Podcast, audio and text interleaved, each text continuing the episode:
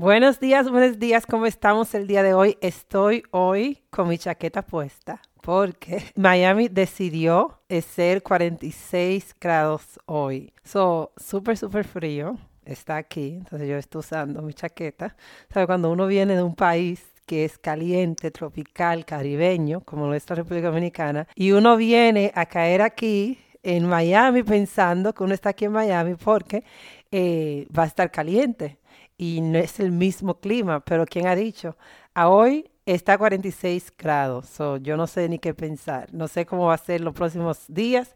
Me gusta el frío, pero no mucho, entonces estoy usando mi chaqueta el día de hoy. Muchas gracias por estar aquí hoy. Hoy vamos a hablar un poco de nuestros sentimientos, pero vamos a hablar un poco más de cómo eso impacta la productividad y también vamos a hablar de la productividad, además de eh, cómo podemos saltar pensamientos uh, de, negativo a positivo y cuál es la estrategia que se puede usar, un ejercicio que te voy a hacer para que tú, si te sientes en un estado estancada o sientes que algo está pasando que no puedes lidiar con ello o te sientes como que no puedes dejar de pensar negativo sobre algo, te voy a dar un ejercicio para que tú lo trates y después tú me puedes dejar saber cómo te fue. Yo soy la doctora Marisol Capellán y soy coach uh, de líderes, eh, ayuda a mujeres a descubrir su potencial y a empresarias a ser más inclusivas para tener más equidad de género y también eh, tener un un, una cultura que llame a, personas diversas a trabajar contigo de una forma eficiente. Entonces, hoy yo quiero hablar un poco primero sobre la productividad porque yo he estado viendo en mi historia de que yo estoy haciendo un reto. Y las personas me han estado preguntando a mí que eh, el reto es de 100 días cómo yo estoy posteando, tú sabes, 100 días sin ni siquiera eh, yo sé si voy a llegar a 10, si voy a llegar a 25. Y eso es súper eh, interesante que me hicieron esa pregunta, porque una de las cosas que pasa por nuestra mente cuando nosotros no queremos hacer un reto, y algunas veces no queremos decir ese reto, no queremos decir esa meta, porque tenemos miedo que no la vamos a cumplir. Entonces, si tú tienes una meta de hacer algo todos los días, salir a caminar todos los días, es difícil y a nosotros nos da miedo decirle a otra persona fuera de nosotros que yo tengo una meta o yo estoy haciendo esta dieta o yo estoy caminando, cualquiera sea tu meta, se nos hace difícil decírselo a otra persona, porque si nosotros no podemos cumplir la meta, nos vamos a sentir mal. Entonces, para prevenir sentirnos mal, no decimos lo que estamos tratando de eh, completar o lo que estamos tratando de hacer a otra persona para que la persona no se dé cuenta que nosotros fallamos. Pero ¿cuál es el problema con esto? El problema con esto es lo siguiente. En los estudios ha demostrado que cuando otra persona está junta contigo en la meta que tú vas a hacer, o solamente tú decirle a otra persona de que tú estás por conseguir esa meta, científicamente las probabilidades de que tú puedas cumplir la meta suben. Porque en vez de tú tener miedo de que eh, tú no puedes cumplir la meta, alguna vez lo que pasa es que eso cambia, entonces ahora tú te retas a cumplir la meta porque tú quieres quedar bien, tú quieres eh, asegurarte de que la persona, si piensa bien de ti o piensa con una persona productiva, pero una persona que es seria, en un aspecto de tu vida, tú quieres que esa persona siga pensando igual. So, para mantener ese pensamiento, tú lo que haces es que te retas tú y alguna vez tienes más chance, mucho más probabilidad de tú cumplir la meta. So, si tú tienes una meta que tú quieres cumplir este año, y tú tienes miedo de hablar con una persona, decirle cuál es tu meta, yo te digo a ti que lo mejor que tú puedes hacer es tú compartir tu meta con otra persona y decirle lo que tú estás planeando, para cuándo tú lo estás planeando y qué es lo que tú quieres lograr. Y tú vas a ver cómo eso de una vez cambia de la forma que tú piensas en esa meta. Algunas metas que nosotros vemos como que es algo muy difícil de conseguir o muy difícil que hacer, lo que hacemos algunas veces es que no ni siquiera las escribimos, solamente las tenemos en nuestra mente. Pero las metas no son metas hasta que tú no lo tengas concretamente y tú no empieces a tomar acción. Antes de tomar acción y antes de que tú tengas un plan concreto de cómo tú vas a conseguir esa meta, todo es un sueño. Nosotros soñamos mucho, nosotros tenemos muchos deseos, pero de deseo a meta es un proceso. Entonces, algunas veces lo que hacemos es que no pensamos que eso también es un proceso, así como el proceso para tú hacer muchísimas cosas, para tú hacer una comida, para tú ir y quizás eh, hacer tu trabajo que siempre hay un proceso que hay que hacer. Por ejemplo, yo soy profesora, hay un proceso. Hay que ver qué es lo que yo estoy enseñando, eh, cuántos minutos se lleva la lectura, eh, cuál es el examen que yo le voy a dar a mis estudiantes. Hay un proceso para yo cumplir esa labor que es de yo ir a enseñar clases, ¿verdad? Pero si yo dijera, imagínate que el cerebro de nosotros es igual. Si nosotros nuestro cerebro decimos, yo tengo un deseo de hacer esto, hay que hacer un proceso para poder lograrlo. Y algunas veces cuando no queremos hacer el proceso porque tenemos miedo de fallar, lo que hacemos es que mantenemos ese deseo en el mundo de la la como yo le digo, en el mundo de, de algún día lo haré. Entonces, lo que vamos a hacer es que vamos a descargar esa meta y vamos a escribirla o vamos a decirle a otra persona de que estamos tratando de conseguir esa meta. Porque cuando nosotros compartimos lo que queremos hacer, inmediatamente eso sube la probabilidad de que nosotros podamos cumplirla. So, el día de hoy yo te quiero preguntar a ti, ¿qué es esa meta que tú tienes este año? que te da miedo porque tú piensas que es una meta como que sí tú puedes, pero sí tú tienes que trabajar bastante para poder lograrlo y tú no sabes si tú tienes la posibilidad o cuáles son los pensamientos limitantes que te dicen a ti que tú no puedes hacerlo. Entonces mejor tú mejor no lo dices y te lo mantienes a ti misma. ¿Cuál es esa meta que tú quieres lograr este año, que este es tu año, este es el año que tú lo vas a lograr, este es el año que tú te vas a poner a hacerlo? ¿Y a quién tú puedes llamar el día de hoy para compartir esa meta? ¿A quién te se lo puedes decir?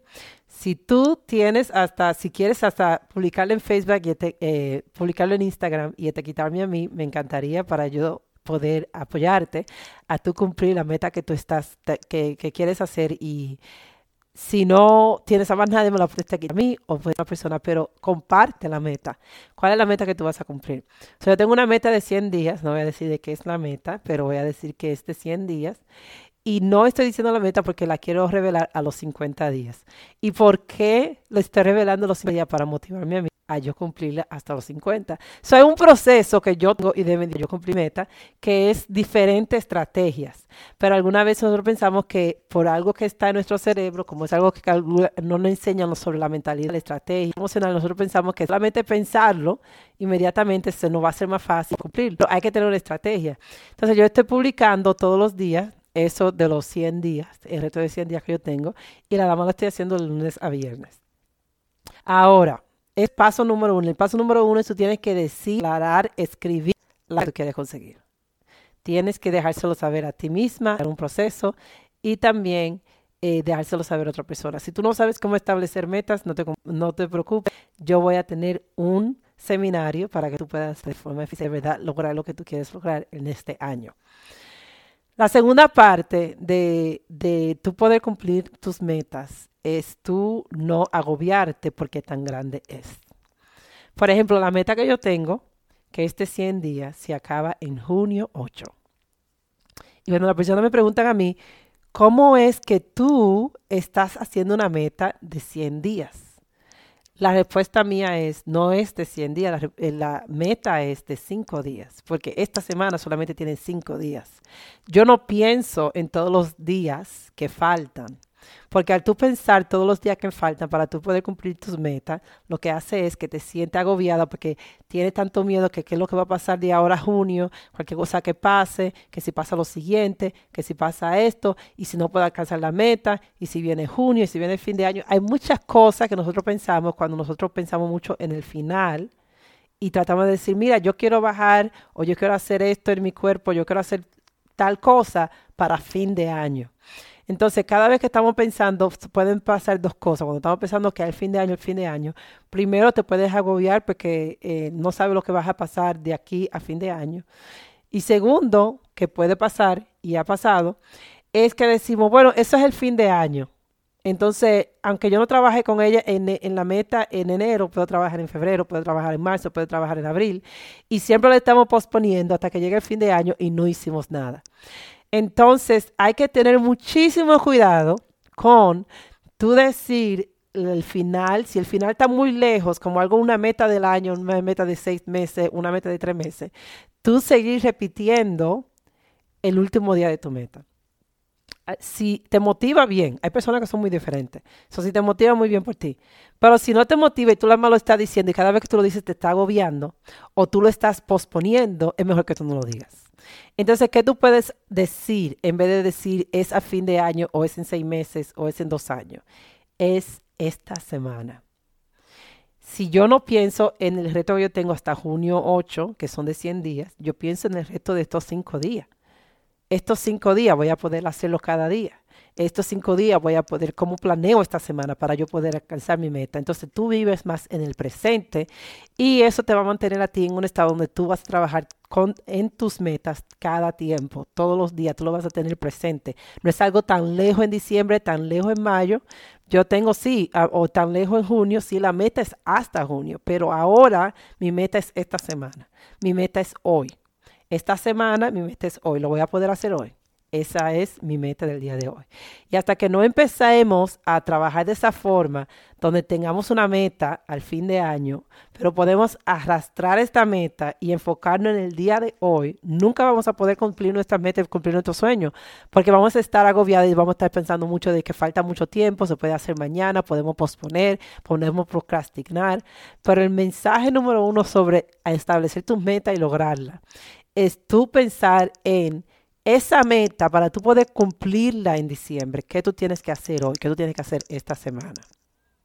La meta que tú la vas a cumplir en tres meses, que tú tienes que hacer hoy esta semana para tú poderla cumplir en tres meses. ¿Qué cambios puedes hacer en tu vida el día de hoy para que esos cambios te ayuden a alcanzar esa meta?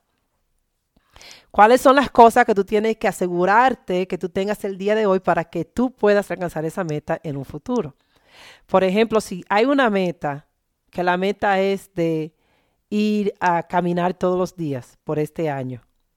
Eh, yo primero soy de la que digo que tú no tienes que hacerlo todos los días, los siete días, tú puedes tomarte un descanso, porque una vez el descanso es bueno, aunque es bueno hacer ejercicio todos los días, pero vamos a suponer que tú quieres caminar cinco días a la semana, todos los días. Son 52 semanas, si tú quieres hacer una meta de 52 semanas está muy bien.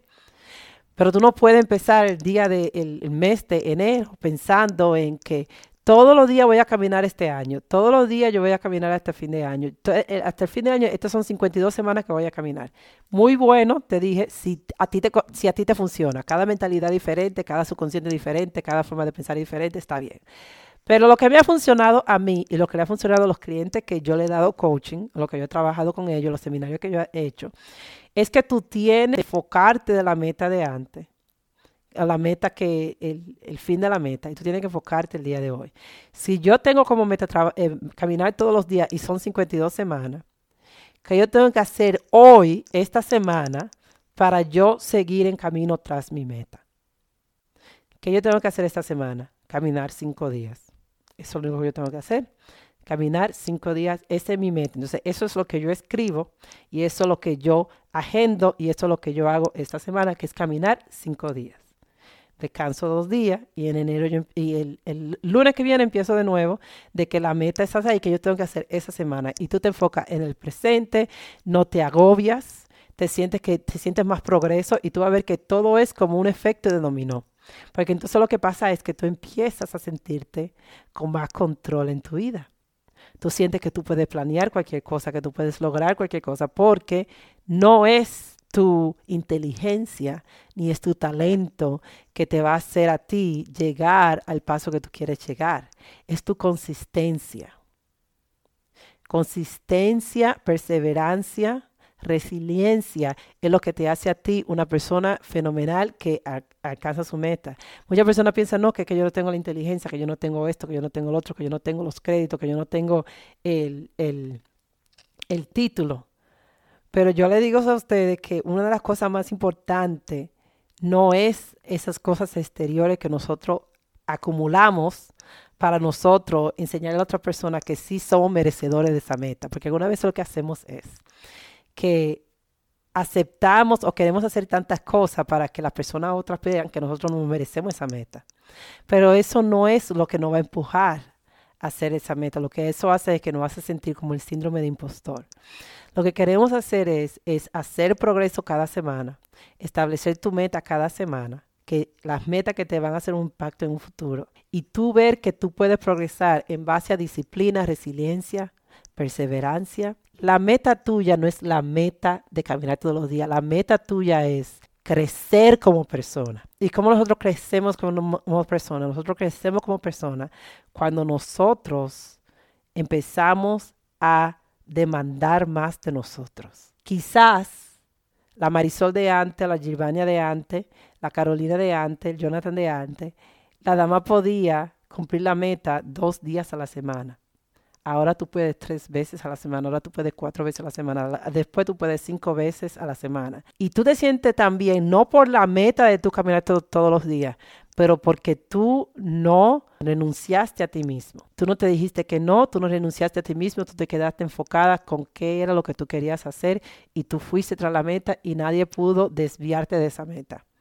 Entonces, nosotros vemos que la meta sí es caminar, pero la meta es crecer, porque cuando nosotros crecemos, evolucionamos. Y cuando nosotros evolucionamos como personas, podemos llegar a hacer tantas cosas porque nos conocemos como de verdad somos. Entonces, este es mi mensaje del día de hoy. El mensaje del día de hoy es tu mentalidad y cómo tu mentalidad afecta las metas. Paso uno y paso dos de lo que debes hacer y cómo nosotros ver la meta de una forma diferente, que podemos traducir la meta o por lo menos evolucionar la meta a un estado de plan concreto para poder conseguirla. ¿Y qué es lo que de verdad significa que es crecer? Si te gustó el video, etiqueta a una amiga que necesita establecer meta este año y déjame saber en los comentarios cuál fue la parte que más te gustó, de dónde me estás viendo y qué meta tú tienes este año.